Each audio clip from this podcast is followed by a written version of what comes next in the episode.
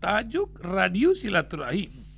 Edisi Jumat 3 Muharram 1445 Hijriah. Bertepatan dengan 21 Juli 2023 diberi judul Kisah Heroisme Sahabat Nabi ketika Hijrah.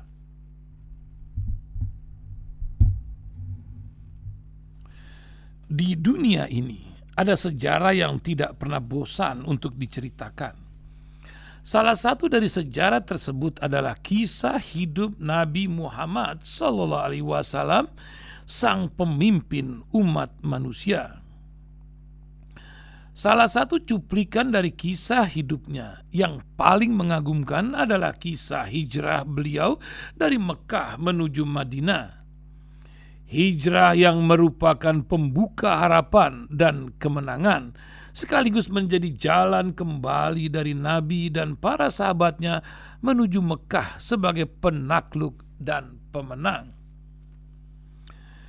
Dikisahkan dari sebuah riwayat dari buku Intisari Sirah Nabawi, kisah-kisah penting dalam kehidupan Nabi Muhammad yang ditulis oleh Ibnu Hazm Al-Andulusi ketika orang-orang musyrik melihat para sahabat Rasulullah telah bersiap-siap dan keluar membawa istri dan anak-anak mereka menuju Madinah.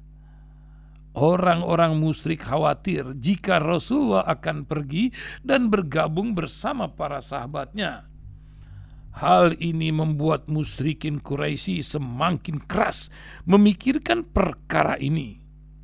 Apalagi tidak ada lain tidak ada lagi kaum muslimin yang tersisa di Mekah kecuali Rasulullah, Abu Bakar, Ali bin Abu Talib, dan sebagian kecil lainnya yang ditahan oleh orang-orang musyrik secara paksa. Maka pada malam konspirasi kaum musyrikin untuk membunuh Rasulullah Sallallahu Alaihi Wasallam, Jibril datang membawa wahyu dari langit dan memberitahu beliau tentang hal itu. Dan Jibril juga meminta beliau untuk tidak tidur di tempat tidurnya pada malam itu.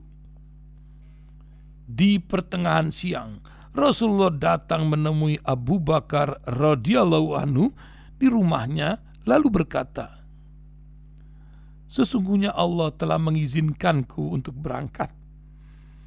Maka Abu Bakar berkata, Aku menemuimu wahai Rasulullah. Rasulullah menjawab, Ya, Aisyah yang menyaksikan percakapan itu pun berkata, Aku melihat Abu Bakar menangis dan sebelumnya aku tidak pernah mengira bahwa seseorang dapat menangis karena bahagia. Lalu Nabi Shallallahu Alaihi Wasallam datang menemui Ali bin Abu Talib dan memberinya dua amanat, membayarkan hutang-hutang dan mengembalikan barang-barang titipan yang ada pada beliau. Selain itu Nabi Shallallahu Alaihi Wasallam meminta Ali untuk melaksanakan satu misi lain, yaitu tidur di kasur beliau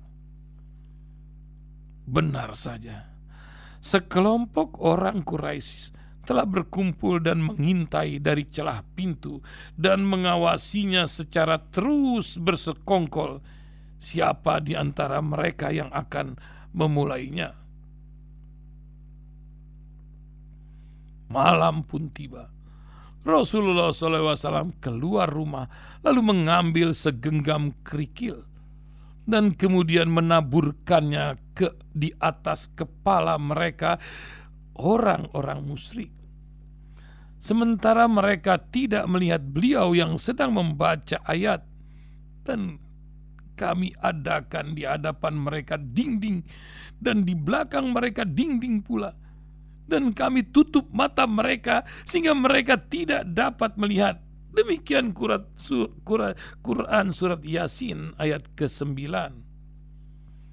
Adapun Ali bin Abu Talib radhiyallahu anhu di dalam rumah ia telah mengenakan pakaian Rasulullah SAW dan kemudian tidur di tempat beliau. Orang-orang musyrik melempari tempat tidur Nabi dengan batu. Sayyidina Ali menahan rasa sakit yang dirasakannya. Ia memasukkan kepalanya ke dalam selimut dan tidak sekalipun mengeluarkannya. Itu dilakukan di tengah-tengah semua penindasan dan gangguan tersebut. Dalam kondisi tersebut, Ali tetap tegar tidak merasa takut sekalipun dan tidak pula merasa gelisah. Pada pagi harinya, kepalanya disingkapkan dan orang-orang musyrik mendapati bahwa ia adalah Ali bin Abu Talib. Sehingga gagallah semua perbuatan makar yang mereka lakukan. Allah Ta'ala mengembalikan tipu daya mereka terhadap mereka sendiri. Setelah peristiwa itu, Ali bin Abu Talib pun berangkat menyusul Rasulullah SAW ke Madinah. Ia berjalan di malam hari dan beristirahat di siang hari hingga tiba di Madinah para sahabat segera menemui Rasulullah SAW dan memberitahu beliau tentang kedatangan Sayyidina Ali. Mendengar kabar tersebut, wajah Rasulullah menjadi cerah dan berkata, "Panggilkan Ali bin Abu Talib untuk menemuiku." Para sahabat berkata, "Wahai Rasulullah, ia tidak kuat lagi berjalan." Maka Rasulullah segera bangkit dan menemuinya. Ketika melihatnya, beliau menangis dan memeluknya. Beliau menangis karena kasihan melihat kedua kakinya yang membengkak dan mengeluarkan darah. Saat itu, mulut-mulut yang menyaksikan seakan terkunci dan hanya air mata yang mampu berbicara. Lalu Nabi SAW meludah kedua tangannya dan kemudian mengusapkan kedua kaki Ali seraya mendoakan kesehatan untuknya. Sejak saat itu, Ali tidak pernah lagi merasakan sakit sampai ia syahid. Mungkin penting untuk diingat di sini bahwa peran sahabat Abu Bakar dan Ali bin Abu Talib radhiyallahu anhum merupakan peran yang paling strategis dan paling penting dalam proses terjadinya hijrah. Itu adalah pengorbanan pertama di dalam Islam, sehingga pengorbanan seperti itu tentunya haruslah sebuah pengorbanan yang tidak ada duanya. Subhanallah. Sayyidina Abu Bakar As-Siddiq menangis karena bahagia menemani Nabi Muhammad SAW berjalan ke Madinah yang menjadi buronan orang-orang musyrikin Mekah.